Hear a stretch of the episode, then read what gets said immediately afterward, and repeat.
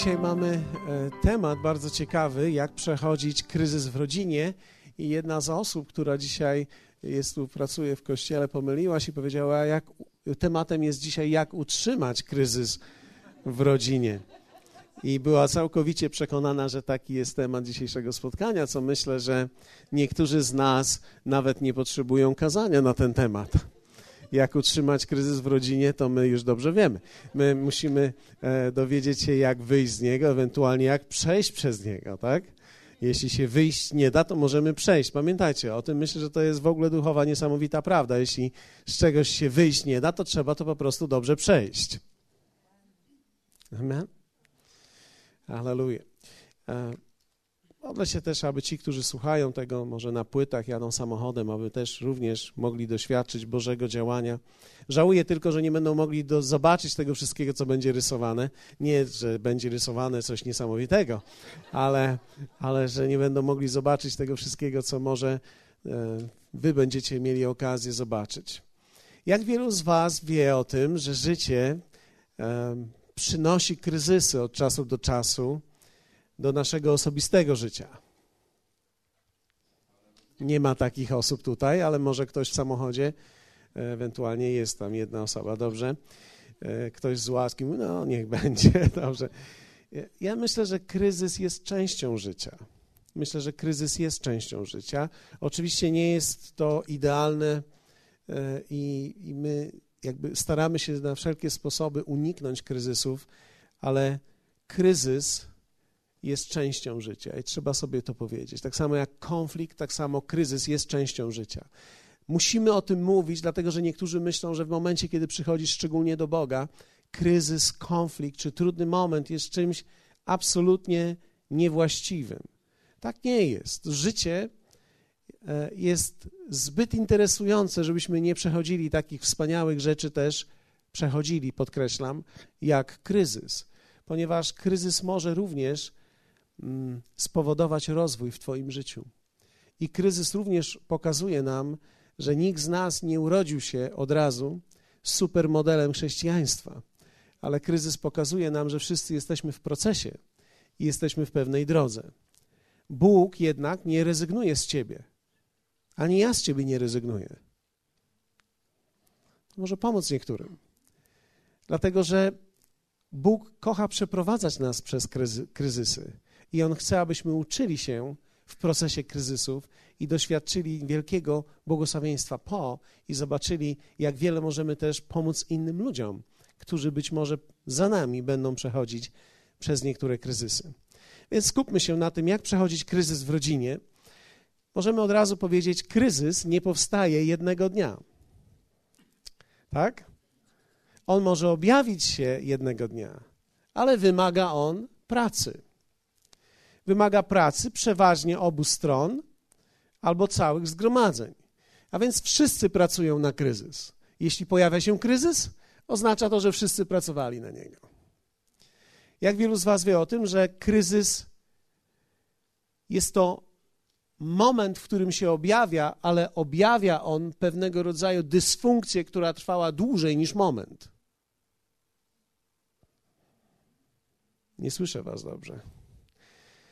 Kryzys wymaga pracy przeważnie obu stron, procesów, które zachodzą w relacji pomiędzy ludźmi, często nieuświadomionych, które sprawiają, że z powodu naszej dysfunkcji żyjemy przez jakiś czas, później coś pęka, nie dajemy rady i zaczyna się kryzys. Kryzys ten rozpoczyna się zawsze od kryzysu emocjonalnego, dopiero później dochodzi do kwestii werbalnych i ewentualnie trzaskania drzwi, zależnie z której strony. Więc ja powiem tak, uświadomienie sobie procesów, które zachodzą w naszym życiu, jest naprawdę mądrością. Dlatego ten, kto jest mądry, będzie prowadził relacje we właściwy sposób. Czy jesteśmy w stanie przez mądrość uniknąć kryzysów? Tak. Ale powiedzmy sobie od razu, nikt z nas nie będzie od razu taki mądry, żeby uniknąć wszystkich. Można uniknąć wielu kryzysów i mądrość pokazuje nam, i zachęca nas, jeśli ktoś z Was czytał, dzisiaj jest ósmy, i ktoś z Was czytał e, ósmy rozdział Księgi Przypowieści przez tak zwany przypadek, to będziecie wiedzieli, że tam jest zachęcenie mądrości do poznania siebie. Czyli mądrość nas ciągle zachęca i ona mówi nam, jaki owoc jest w poszukiwaniu mądrości. Więc uświadomienie sobie procesów jest już mądrością. Czyli kiedy uświadamiam sobie, w czym jestem, to już jest mądrość. Większość z nas jednak nie uniknie kryzysów, ponieważ nie wiemy tego, czego nie wiemy. Powiedzmy razem, nie wiem, czego nie wiem. I to jest mój problem. Wiecie, w momencie, kiedy człowiek wie, czego już nie wie, jest w stanie się dowiedzieć. Problem jednak jest taki, że my nie wiemy, czego nie wiemy. I wchodzimy z tą ignorancją i jesteśmy uderzani, ale przez jakiś czas wytrzymujemy ból, ponieważ nie wiemy, skąd przychodzi uderzenie. Więc nie wiem, czego nie wiem. I to jest mój problem. Człowiek nie widzi wszystkiego. Kiedy człowiek wie, czego nie wie, już jest dobrze, bo to już tylko kwestia czasu, kiedy się dowie i będzie mógł zadziałać. Więc kiedy już zaczynam prawidłowo diagnozować moje problemy, to jest początek rozwiązania moich problemów. Kiedy powiedzmy, człowiek ma problemy finansowe i prawidłowo zaczyna diagnozować problemy, zaczyna pomału wychodzić z tych problemów. Kiedy człowiek nie wie, jaka jest diagnoza, jaką diagnozę postawić, to jest problem. Więc my nie wiemy, czego nie wiemy, i jeśli chodzi o relacje, to muszę Wam powiedzieć, jesteśmy do tyłu jako ludzkość w tej kwestii. Więcej wiemy o budowie procesorów niż o budowie człowieka, szczególnie jego wewnętrznej. Mało tego, w domach więcej uczymy dzieci, jak obsługiwać sprzęt, niż jak zrozumieć siebie jak mamy rozumieć siebie, jak mamy rozumieć drugiego człowieka. Czy ktoś z Was kiedyś prowadził takie rozmowy ze swoimi rodzicami? Jak rozumieć siebie? Jak rozumieć swoje emocje? W jaki sposób prawidłowo rozumieć moje emocje? Jak prawidłowo nawigować moje emocje? Co mam robić z tym, co czuję? Co mam robić z tym, gdy ktoś mówi, że coś czuje? Ktoś z Was prowadził takie rozmowy? Niektórzy prowadzili, to wspaniale, ale zwróćcie uwagę, że to nie jest las rąk jednak. Więc my wiemy więcej na temat programów komputerowych, więcej wiemy na temat naszego własnego samochodu często niż na temat samych siebie. A już nie mówiąc o tym, co takiego wiemy na temat drugiej osoby. Nikt nas tych rzeczy nie uczył. W domu najwięcej rzeczy tego typu uczymy się przez obserwację. W związku z tym obserwujemy, jak funkcjonuje życie. Ale jak wielu z Was wie o tym, że trzeba naprawdę urodzić się w doskonałym domu, żeby zaobserwować właściwe rzeczy? Więc teraz moje kolejne pytanie jest takie, jak wielu z Was urodziło się w doskonałym domu? Inaczej mówiąc, wśród wierzących rodziców, którzy od, od Waszych najmłodszych lat stosowali słowo jako wykładnię ich życia, rozumieli siebie nawzajem i prowadzili życie w pełnej miłości. Wiecie, w dalszym ciągu, jeśli bym zadał to pytanie i mielibyście na nie odpowiedzieć, większość z nas jednak nie podniosłaby swoich rąk. Zatem my uczyliśmy się życia poprzez patrzenie na to, co jest dysfunkcją, tak? na to, co nie działa i uczyliśmy się, co nie działa, ale nikt nam nie mówił tego, co działa. Ponieważ wiedzieć, czego nie chcę, to jest za mało, żeby podejmować właściwe decyzje, ponieważ ja muszę wiedzieć, czego chcę i co jest prawidłowe. Więc rodzina tak naprawdę jest miejscem, w którym uczymy się tych wszystkich kwestii związanych z relacjami. Więc jeśli teraz zaobserwujesz swój dom i popatrzysz na swoją mamę, swojego tatę, w jaki sposób oni rozmawiali, zakładam, że miałeś rodzinę. W jaki sposób rozmawiali ze sobą, w jaki sposób rozwiązywali problemy.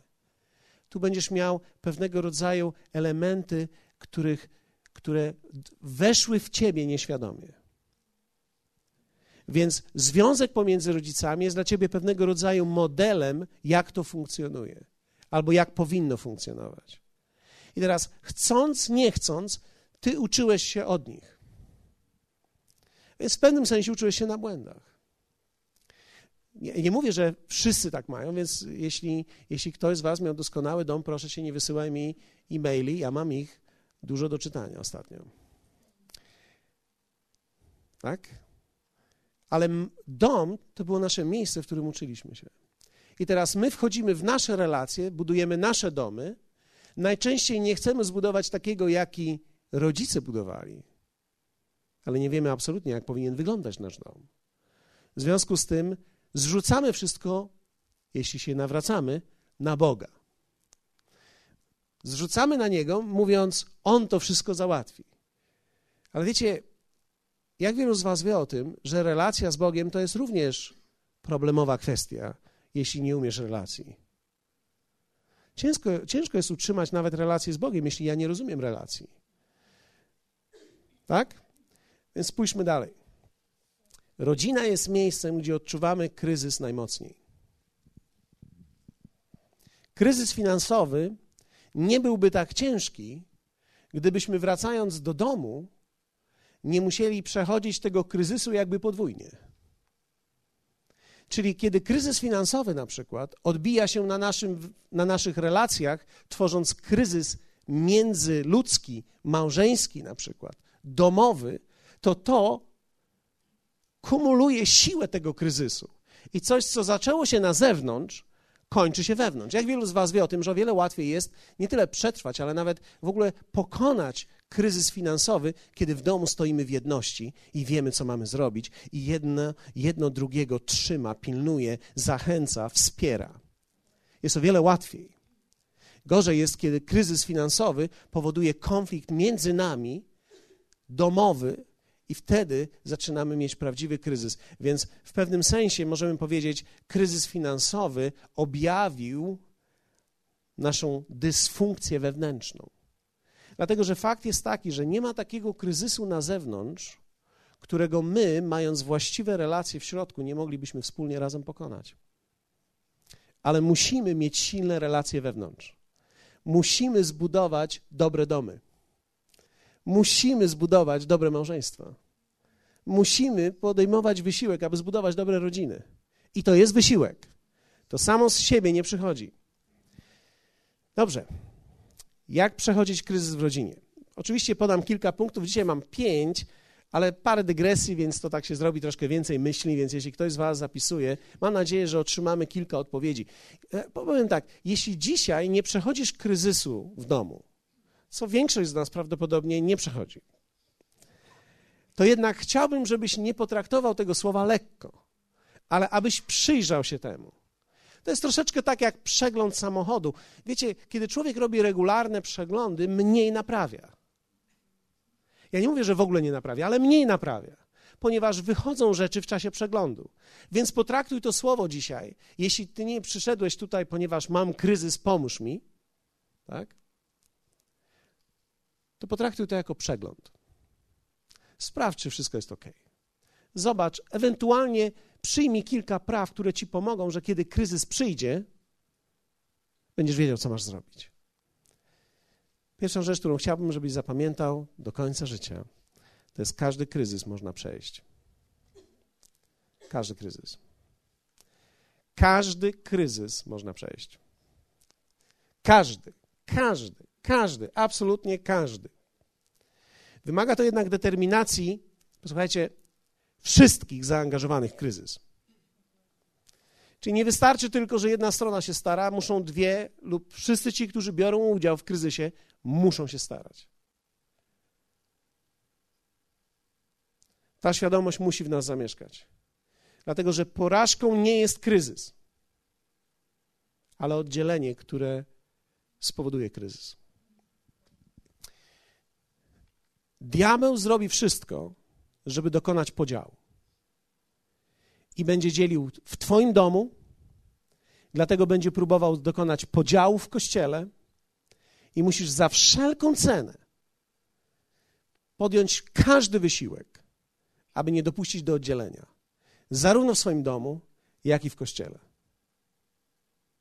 Ponieważ to są bardzo bliskie relacje. Kościół jest naszym duchowym domem. I te same zasady, które będą działały w naszym domu, w naszej rodzinie, będą również działały w kościele. Trzeba podjąć wysiłek. Kryzys może przyjść nawet w kościele. I jeśli będziesz wystarczająco długo w kościele, prawdopodobnie przejdziesz jakiś kryzys. Kryzys w relacjach, kryzys z czymś tam, zawsze będzie jakiś kryzys. Kryzys nie oznacza, że coś jest źle. Kryzys oznacza, że coś musi być zmienione. I ostatnią rzeczą, która powinna być zmieniona, to twój partner, lub Kościół. Wiecie, czasami nie ma wyjścia.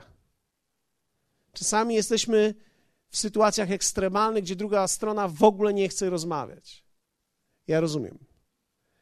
Ale dzisiaj nie zakładam tej ekstremalnej sytuacji. Ponieważ dzisiaj nie wierzę w to, że można pomóc, gdy ktoś nie chce. Można pomóc, gdy oboje chcą. I zakładam tą pozytywną sytuację, że oboje chcą, że ty będziesz chciał. Jeśli tutaj jest twoja żona, albo tutaj jest twój mąż i słyszy te słowa, to będą wiedzieli, że oboje muszą chcieć, żeby to zmienić. Więc porażką nie jest kryzys, ale oddzielenie ludzi. Kiedy już nie chcemy walczyć o relacje, to jest porażka. Dlatego, że relacje są naszą najsilniejszą stroną życia. Najsilniejszą stroną życia. Kryzys może posłużyć jednak jeszcze większemu zbudowaniu relacji. Więc kiedy mamy kryzys, możemy wzmocnić relacje. Amen?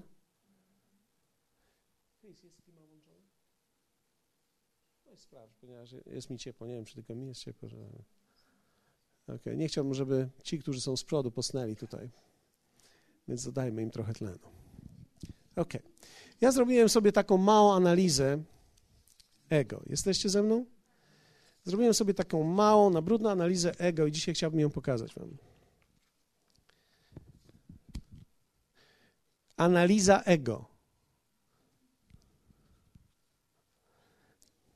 Podzieliłem sobie ego na, dwie, na dwa, ponieważ pomyślałem sobie, że niektórzy wychowywani byli na dwie strony. Mamy ego z jednej strony i ego z drugiej strony. Napiszmy ego 1 i ego 2. Wziąłem dwa przypadki ego. Pierwsze ego to ego wypieszczone. Mhm. Wypieszczone ego. Każdy człowiek, gdy rodzi się, ma ego.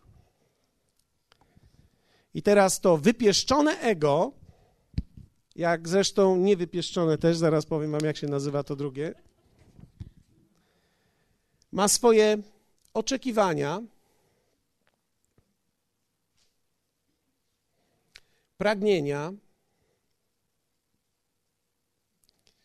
marzenia. Ego wypieszczone to jest to ego, które się zaczyna od tego. Ciastka chcesz? Nie. Loda chcesz? Nie. Co chcesz? Chipsy chcę. Dajcie mu szybko chipsy. To jest karmienie nie żołądka. To jest karmienie ego i pieszczenie ego. Czyli będziesz miał do czynienia z przypadkiem numer jeden, gdy tak wychowujesz swoje dziecko. I ono będzie miało do czynienia ze swoim przypadkiem numer jeden, gdy tak jest wychowywany. Taki delikwent albo delikwentka pieszczona, to chcesz. Nie chcę takiego, ja chcę taki komputer, nie chcę takiej komórki, ja chcę taką komórkę, ja nie chcę takich programów, ja chcę takie programy, ja nie chcę takiego jeansów, ja chcę takie insy, nie chcę takiej koszulki, ja chcę taką koszulkę. Więc, więc teraz ty latasz, robisz wszystko i pieścisz ego numer jeden.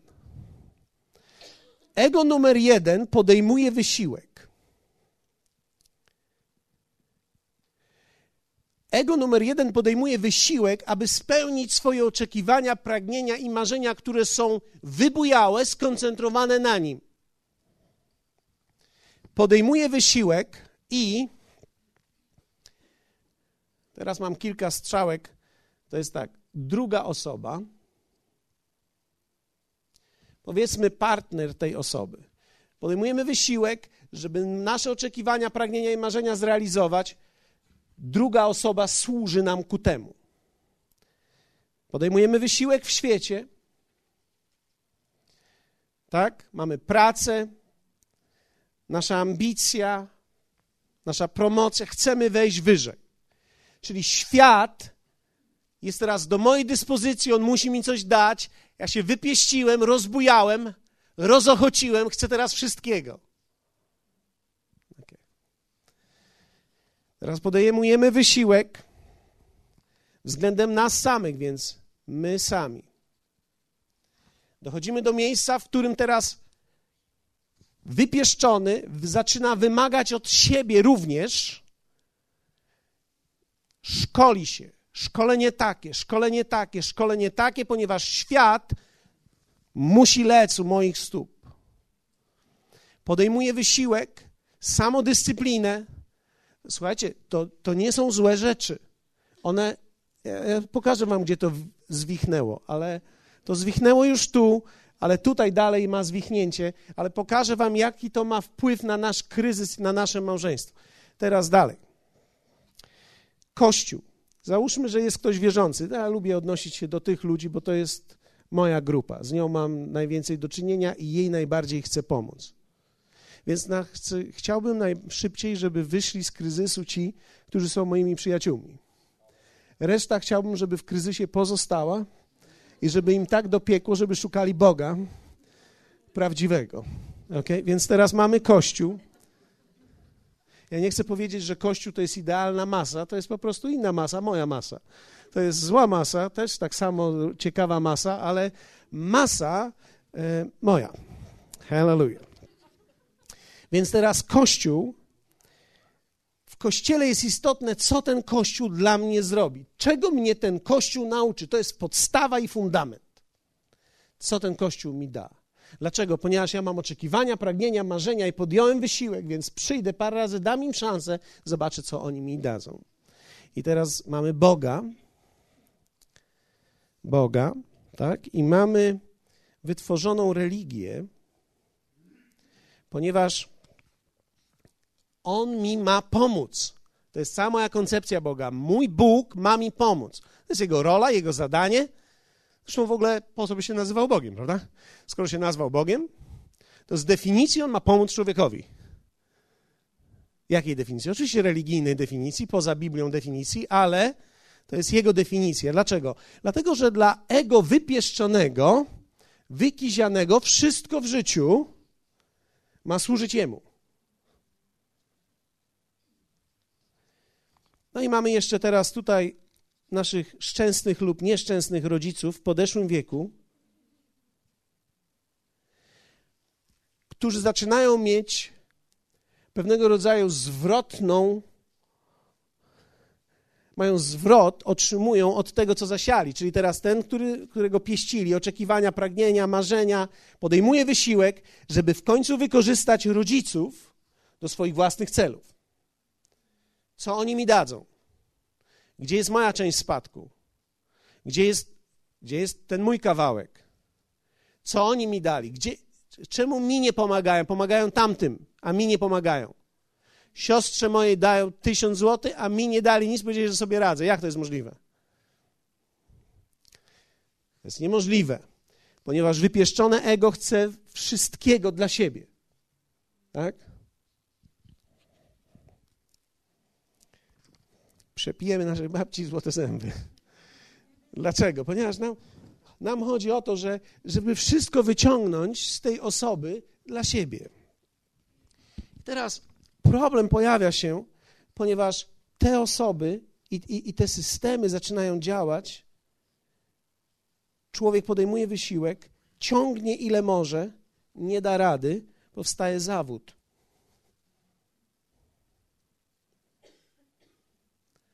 Tak? Kryzys. Kryzys. Powstaje uraza i oddzielenie.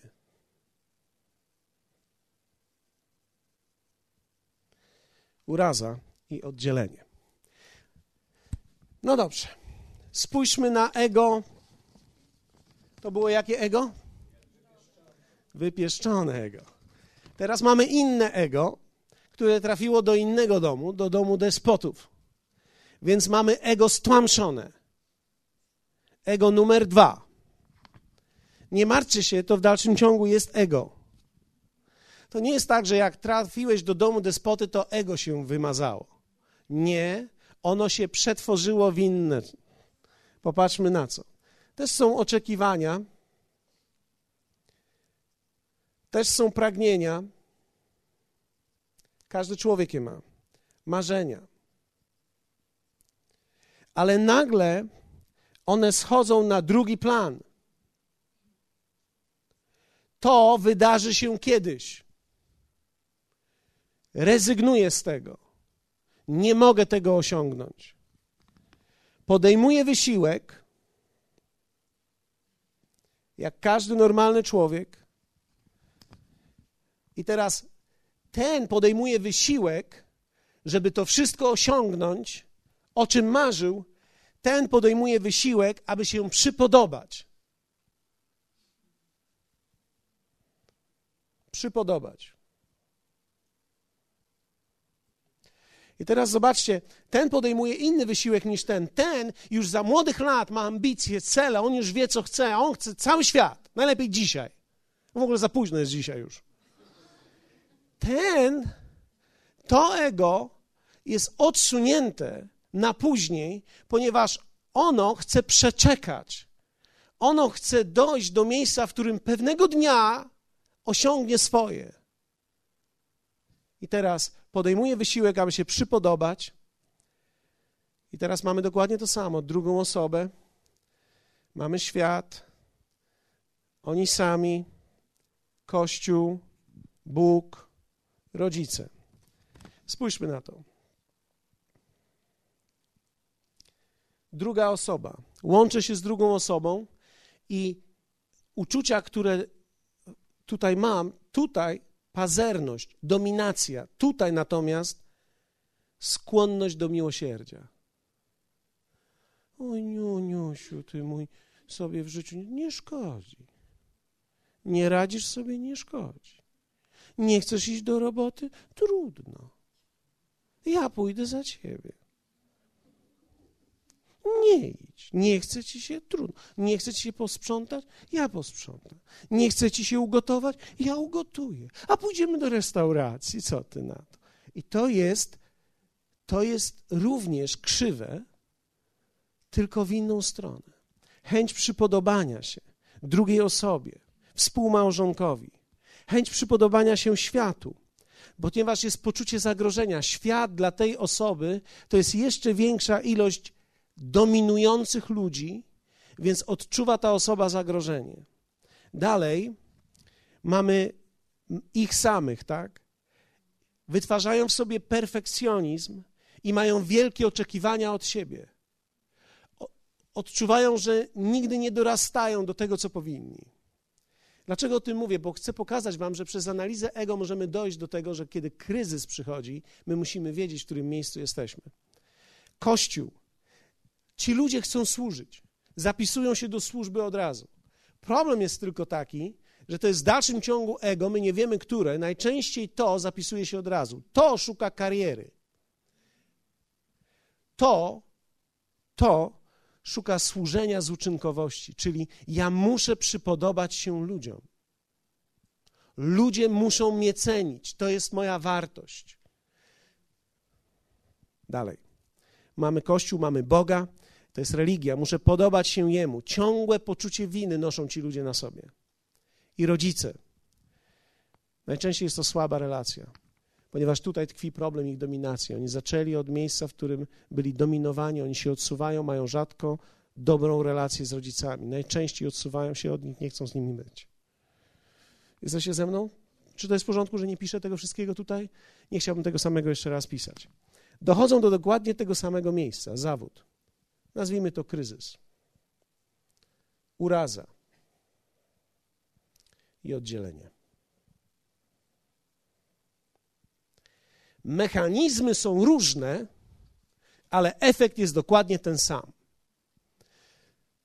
Diabłu chodzi o oddzielenie, poróżnienie i zniszczenie. Dlaczego tak jest? Dlatego, że my wszyscy od ego zaczynamy. Ego też zadaje pytania. My musimy zacząć zadawać prawidłowe pytania. Ego tutaj zadaje pytania takie: A gdzie jest miejsce dla mnie? Po pewnym czasie poczucia wykorzystania to ego zaczyna zadawać również to pytanie: A co ze mną? A co z moim życiem? Wiecie, ego w którymś momencie zaczyna pytać o siebie: Gdzie jest to wszystko, co ja chciałem? Co jest z moim życiem? Co jest z moimi prawami? Ja mam do tego wszystkiego prawo. Mam prawo do sukcesu, mam prawo do tego, żeby wie, dokonać wielkich rzeczy, mam prawo do tego, żeby być szczęśliwym. To są moje prawa. I teraz to wszystko jest prawdą. Problem jest tylko taki, że z powodu tego, że ego mamy i to ego tak funkcjonuje, my wchodzimy w społeczność, w relacje z ludźmi w niewłaściwy sposób i dokonujemy zniszczenia zarówno tutaj, w tym rodzaju ego, jak i w tym rodzaju ego. Nie ma znaczenia, czy jesteś poddany, uniżony dzisiaj i chcesz przypodobać się wszystkim, czy też myślisz o tym, jak wykorzystać wszystkich do swoich własnych celów. Nie ma znaczenia. Obie te formy to jest po prostu ego. To jest ego wypieszczone, a to jest ego, które jest zdominowane, stłamszone, wyniszczone ego zadaje pytania. Więc teraz, kiedy masz kryzys, kiedy macie kryzys w domu, kiedy macie kryzys w rodzinie, macie jeszcze chwileczkę, tak?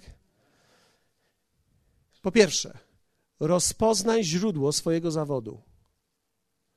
Dlatego, że zawód, kryzys przychodzi i musisz wiedzieć, w tym miejscu musisz zacząć myśleć. Kiedy czujesz zawód, kiedy czujesz, że jesteś w kryzysie, musisz zacząć myśleć i analizować siebie. Może położyłeś na drugiej osobie odpowiedzialność za swoje szczęście.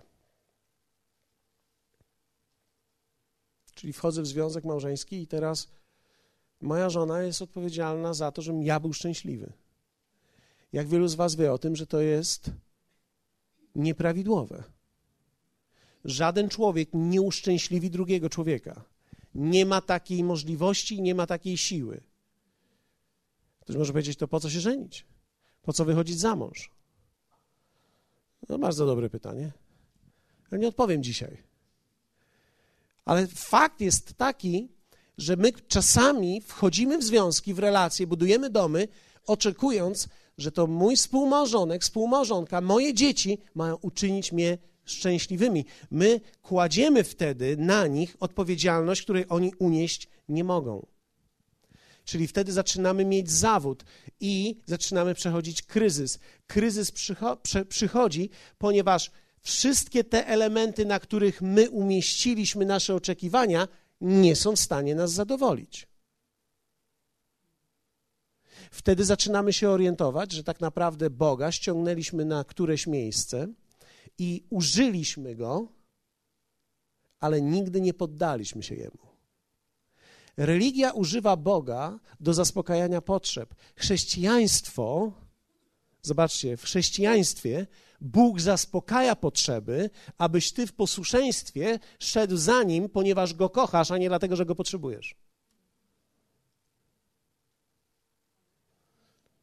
Jesteście ze mną? Może położyłaś na drugiej osobie ciężar zaspokajania swoich potrzeb.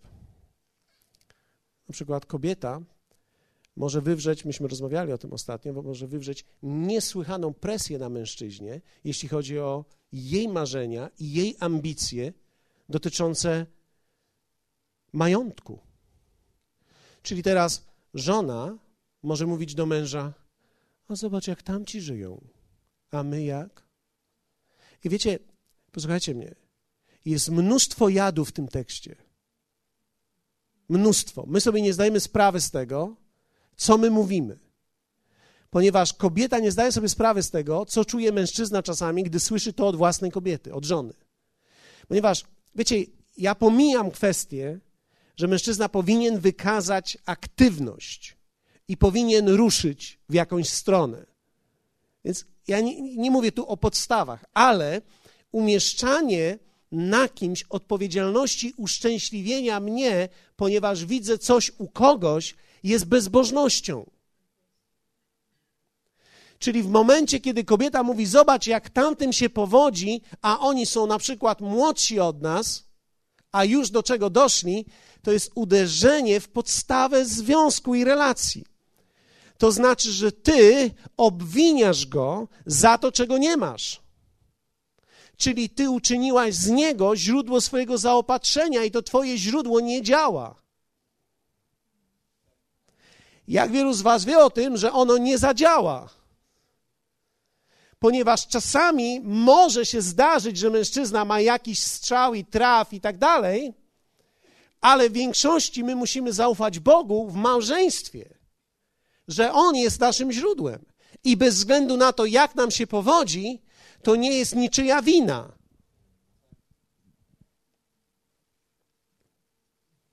Słyszę tą falę meksykańską, halleluja, ten aplauz. Czekajcie, aniołowie, muszę poczekać chwilę. Oni krzyczą halleluja. Inaczej mówiąc, czasami możemy umieścić na sobie zbyt duży ciężar. Tak samo jest, wiecie, mężczyzna może umieścić na kobiecie ciężar nieprawidłowy. Na przykład może powiedzieć: Nie, nie, jak ty wyglądasz? Zobacz, jak tamta wygląda. Z 15 kilo mniej. A ty co?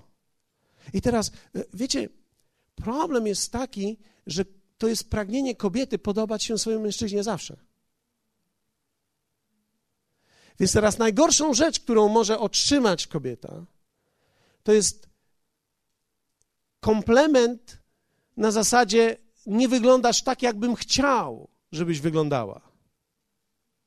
I teraz co ona ma zrobić? Przejść przez foremkę i odciąć?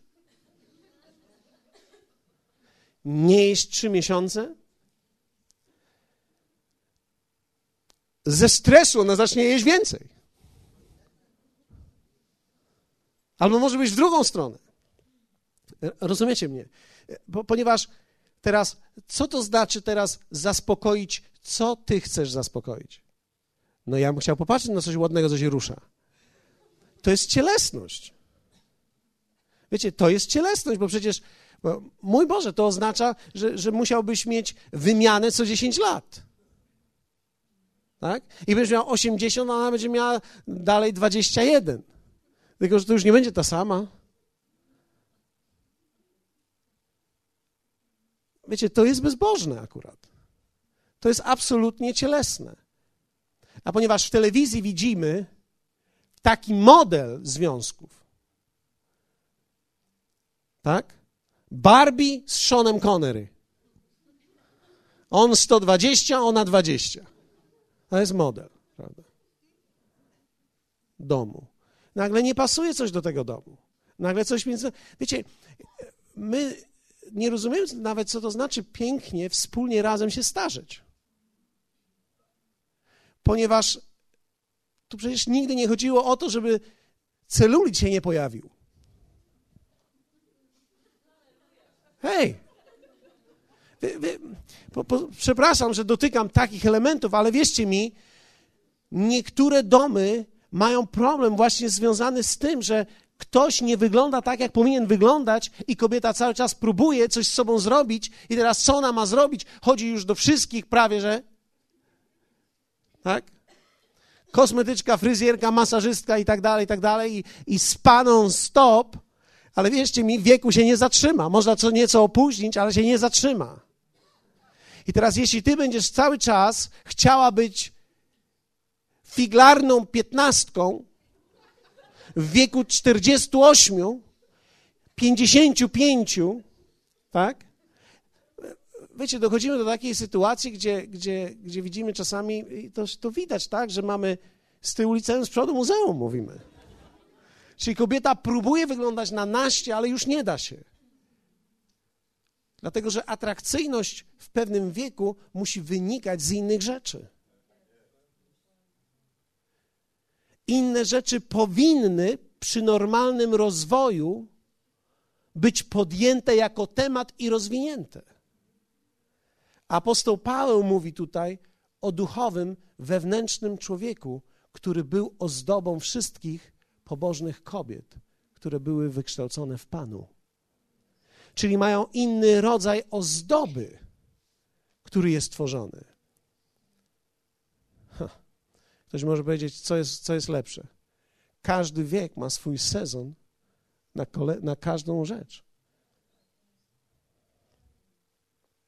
Jesteście ze mną? Więc rozpoznaj źródło swojego zawodu. Ja myślę, że to jest bardzo istotne, abyśmy to, to umieli rozpoznać. My, jako mężczyźni, musimy umieć rozpoznać, kiedy my wychodzimy z ducha i wchodzimy w cielesność, zaczynamy trenować nasze żony i, i puszczać je na wybieg dla naszego własnego widzi mi się. Natomiast kobiety również będą musiały umieć spojrzeć, kiedy zaczynają umieszczać na nas odpowiedzialność za swoje marzenia, oczekiwania i pragnienia, że kiedyś mój tatoś mi mówił, że będę księżniczką, a ty cóżeś mi za pałac wystawił, prawda? Ta stacja to pałac? Kur zapiał? No i teraz co ten chłop ma zrobić? Bank obrabować? Niektórzy kiwają głową, że tak.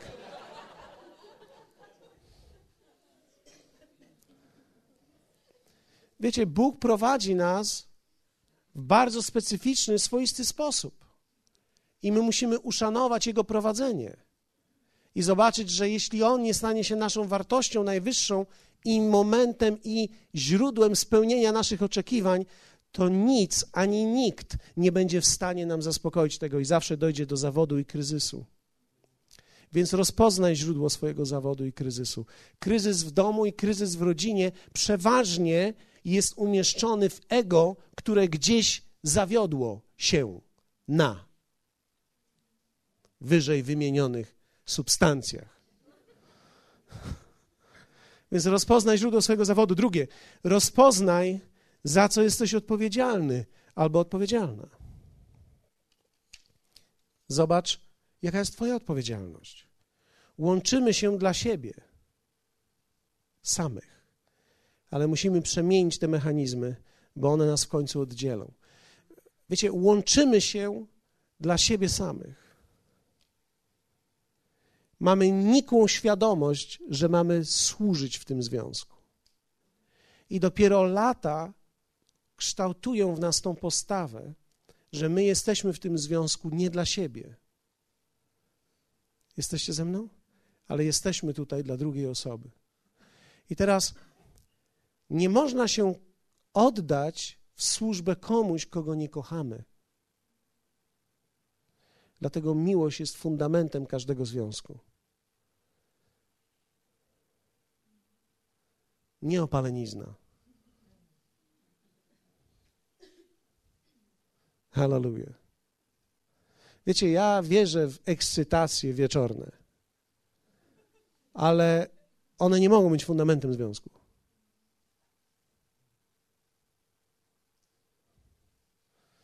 W Ewangelii Mateusza w 10 rozdziale, wersecie 39 czytamy takie słowa. Mam nadzieję, że to pomaga wam dzisiaj, co mówię. Ale wszelkie kryzysy, jeśli zwrócicie uwagę, kryzysy dotyczą naszego ego. Gdyby nie ego, nie byłoby kryzysów. W Ewangelii Mateusza czytamy takie słowa: Kto stara się zachować życie swoje, straci je. A kto straci życie swoje dla mnie, znajdzie je. To powiedział Jezus. Ale teraz w greckim e, te słowa oznaczają dokładnie tak. To słowo zachować swoje życie to jest greckie słowo he, heurisko. Nie wiem, czy dobrze to czytam, ale dokładnie oznacza ono znaleźć albo odnaleźć. Dokładnie ozna, oznacza odnaleźć siebie albo zyskać, albo zdobyć, albo wystarać się. Czyli kto stara się odnaleźć siebie, i dokonać zysku ze względu na siebie. To jest słowo straci, ale to greckie słowo oznacza zniszczy. Zniszczy swoje życie. Czyli człowiek ego, tak? Wiecie, nie będę wchodził w głęboką teologię, ale jeśli zwrócicie uwagę, to jest to, nie to, co śmiertelne, dziedziczy królestwo, ale to, co nieśmiertelne dziedziczy królestwo, czyli tak naprawdę nie ego śmiertelne, które musi umrzeć, ale to nowy człowiek w nas, który powstaje, musi zwyciężyć, który zmartwychwstał, on tak naprawdę dziedziczy. Więc, więc teraz spójrzcie, każde ego działa na wyniszczenie. Wyniszczyć chce siebie i innych. Taki jest jego cel. To był cel diabła, to był jego posiew w Adama, aby wyniszczyć ludzkość. Więc teraz każdy człowiek noszący w sobie ego, to ego w gruncie rzeczy chce odszukać siebie, odnaleźć siebie i ono wyniszcza siebie. Dlatego też, wierzcie mi, tak samo jest, jest w związku małżeńskim. Jeśli ktoś wchodzi w związek, ponieważ muszę odnaleźć siebie w tym związku. Zagubiłem się w tym związku, muszę się odnaleźć To są wszystko chore koncepcje. Tak samo Kościół. Wchodzę do kościoła, muszę odnaleźć moje miejsce w kościele. Słuchajcie, Bóg wprowadzi cię we właściwe miejsce przez ducha służenia. Ale jeśli będziesz szukał odnalezienia swojego miejsca, bo masz jakiś plan, zniszczysz siebie. Czy można w kościele zniszczyć siebie? Absolutnie tak. Widziałem wielu takich ludzi. Idą na bungee bez liny. Związują sobie tylko nogi i skaczą. Wiecie, to jest za, to jest za mało. Czyli Jezus dokładnie powiedział tak: każdy, kto będzie chciał odnaleźć swoje życie, zniszczy swoje życie. Ale każdy, i tutaj, kto zniszczy swoje życie, u nas jest słowo dla mnie. Tak nie jest. W greckim jest ze względu na mnie znajdzie je. Czyli każdy, kto wejdzie w relację, w związek i bez względu na siebie będzie chciał służyć do końca, odnajdzie prawdziwe życie. A każdy, kto wejdzie w związek, w relację, w kościół, w rodzinę z motywem odnalezienia siebie, zniszczy siebie.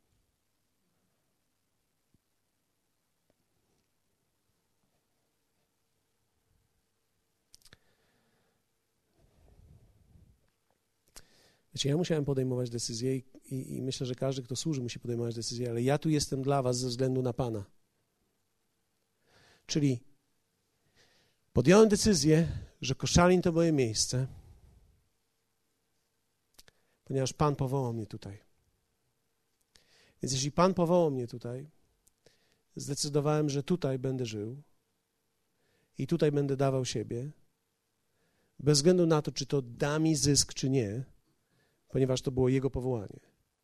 Czyli nie boję się wyniszczyć się w jakimś miejscu dla ludzi ze względu na Niego. Jesteście ze mną? To są decyzje, które podejmujemy. Jezus ze względu na miłość do Ojca poszedł na krzyż. Czyli Jezus nie patrzył na nas i mówi: O, ja Cię tak naprawdę kocham, naprawdę Ci współczuję, więc teraz umrę dla Ciebie. Nie, nie. Jezus umierał za Ciebie z powodu miłości do Ojca i posłuszeństwa względem Niego. Ktoś może powiedzieć, to znaczy, że mu nie zależało na nas. Nie zależało mu, tylko proporcje były inne. Tak samo jest tutaj. Brak proporcji, ego zmienia proporcje. Tutaj ja jestem główną rolę odgrywam. Ja muszę żyć. Natomiast chrześcijaństwie jest, ja wchodzę w relację, wchodzę w związek dla Ciebie. Koniec. Ze względu na Pana. Czyli ze względu na to, że ja, On mnie powołał do tego, ja mogę to zrobić. Czyli Ty nie jesteś w dalszym ciągu główną osobą, bo Ty nie jesteś moim źródłem. Nie, mo, nie możesz być moim źródłem. Moja żona nie może być źródłem mojego szczęścia. Bóg może być źródłem mojego szczęścia i On da mi łaskę i siłę, żebym mógł złożyć moje życie dla niej. Czy ja odnajdę moje życie? Taką mam obietnicę, ale z tym nie zaczynam. Bo ja nie szukam mojego życia w niej. Ja szukam miejsca, w którym mogę złożyć moje życie. A obietnica jest taka, że kiedy złożę, zniszczę je, znajdę je. Trzecie. Nie przerywajcie rozmów w czasie kryzysu. Rozmawiaj z Panem i rozmawiajcie ze sobą. Kryzys można pokonać, gdy jest dialog utrzymany. Pokuszenie kryzysu jest natychmiast oddzielenie. Im więcej odczuwasz kryzysu, tym więcej powinieneś rozmawiać. Teraz posłuchajcie mnie. Nie zawsze od razu, ale nie przerywajmy komunikacji. Nie przerywajmy, rozmawiajmy. Ktoś powiedział: Nie będziemy rozmawiać, bo widzę, że się nie rozumiemy. Dlatego właśnie rozmawiajmy. ponieważ się nie rozumiemy. Czyli rozmawiajmy, aż się zrozumiemy. Wiecie, dwóch ludzi może stać obok siebie i rozmawiać na zupełnie dwóch różnych płaszczyznach. Czy mają się rozejść dlatego, że się nie rozumieją? Nie, właśnie mają być ze sobą i rozmawiać, aż się zrozumieją, nauczą się nawzajem własnego języka. Teraz tylko. Jeśli my swojego języka nie umiemy i nie rozumiemy, to znaczy, że nie mamy głębokich relacji. Więc to nam mówi, że jeśli po pewnym czasie z kimś masz kryzys i nie możesz się z nim porozumieć, to znaczy, że nie, było nie była wystarczająco budowana relacja, aby ten język wzajemny poznać. Bo my, będąc blisko, znamy język swój. Hallelujah. Nie przerywajcie rozmów. Czwarte, dajcie sobie czas. Każdy człowiek potrzebuje czasu, aby zacząć rozumieć.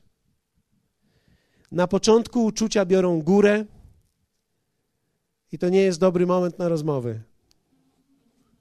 Więc kiedy jest kryzys i kiedy są emocje i kiedy wszystko fruwa, szura i trzaska,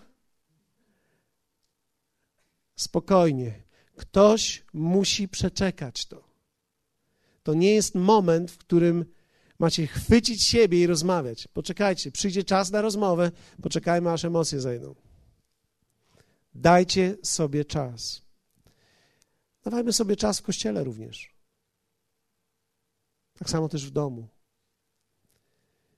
Piąte, to ostatni punkt. Sam żałuję. Musicie mieć dystans do siebie samych. Jedna z rzeczy, którą ego nie ma, to jest nie ma dystansu. Ego na poważnie traktuje wszystko.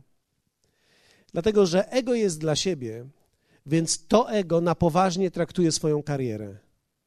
Wszystko, cokolwiek jest zagrożeniem dla niej, wyniszczyć. Tutaj jest cały czas chęć przypodobania się, chęć służenia, bo pewnego dnia w końcu zasłużę na coś, odbije się. To jest w dalszym ciągu ego, które nie ma dystansu do siebie. To jest poważne ego, to jest depresyjne ego. To ego najczęściej jest histerycznie śmieszne. To ego jest depresyjne. Ci, którzy są tutaj, to są ludzie, którzy mają czar. Oni wszędzie oczarują wszystkich. Oni zdobędą wszystko. Zdobędą ludzi, tłum, są świetnymi sprzedawcami. Oni potrafią się śmiać, kiedy nic się w nich nie śmieje. Ci tutaj ludzie nie śmieją się nawet, gdy coś jest śmieszne. Ci mają całe życie na poważnie. I teraz posłuchajcie mnie. Śmiech to nie jest oznaka szczęścia. Ale na pewno szczęśliwy człowiek się śmieje. Dlatego, że można mieć usposobienie takie tylko, które jest rolą odgrywaną przed ludźmi dla zysków. To też jest chore. Jesteście ze mną? Więc prawdziwy dystans do siebie mamy w Chrystusie.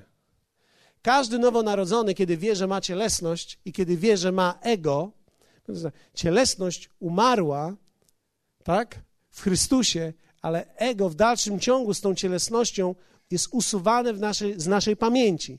Więc teraz my mamy to w naszej pamięci zakodowane i my usuwamy to, i każdy nowonarodzony człowiek, kiedy zna siebie sprzed i po, najczęściej zaczyna mieć dystans do siebie. Ale dystansu do siebie też trzeba się uczyć. Poczucie humoru. Tego trzeba się uczyć.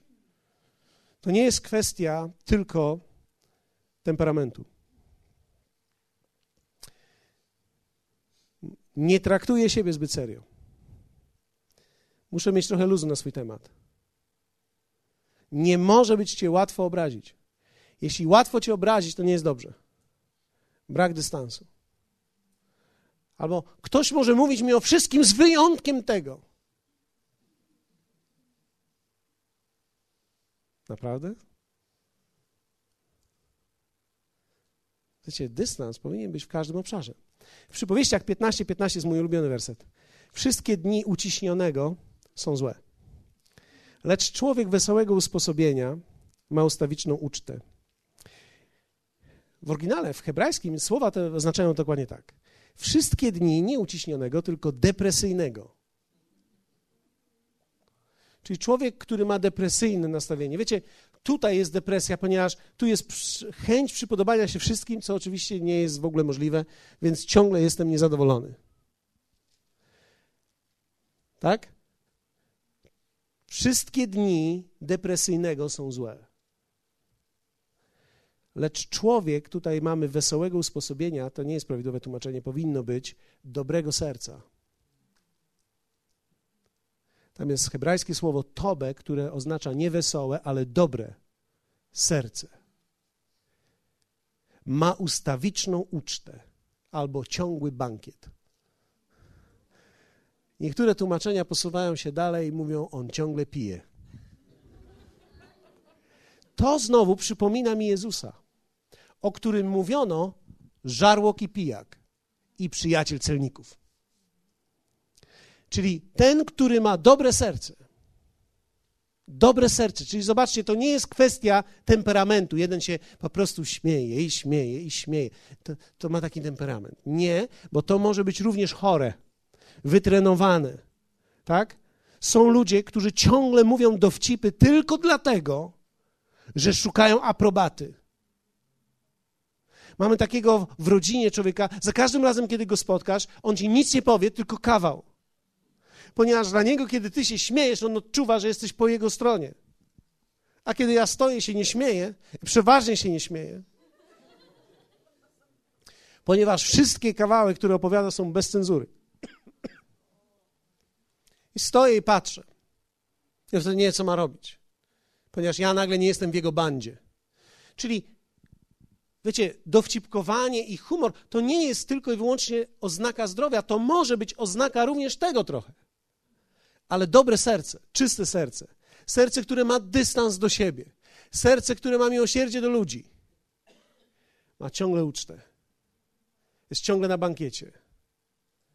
No i dla tych, którzy to lubią, ciągle pije. Czyli to nie jest kwestia temperamentu, to jest kwestia serca.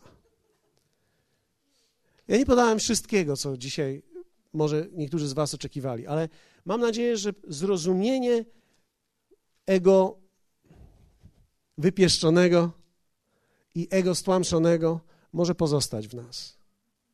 I mam nadzieję, że będziecie w stanie zobaczyć, że kiedy przychodzi kryzys czy ten zawód, on zawsze wskazuje nam na grające w nas ego. I można to pokonać.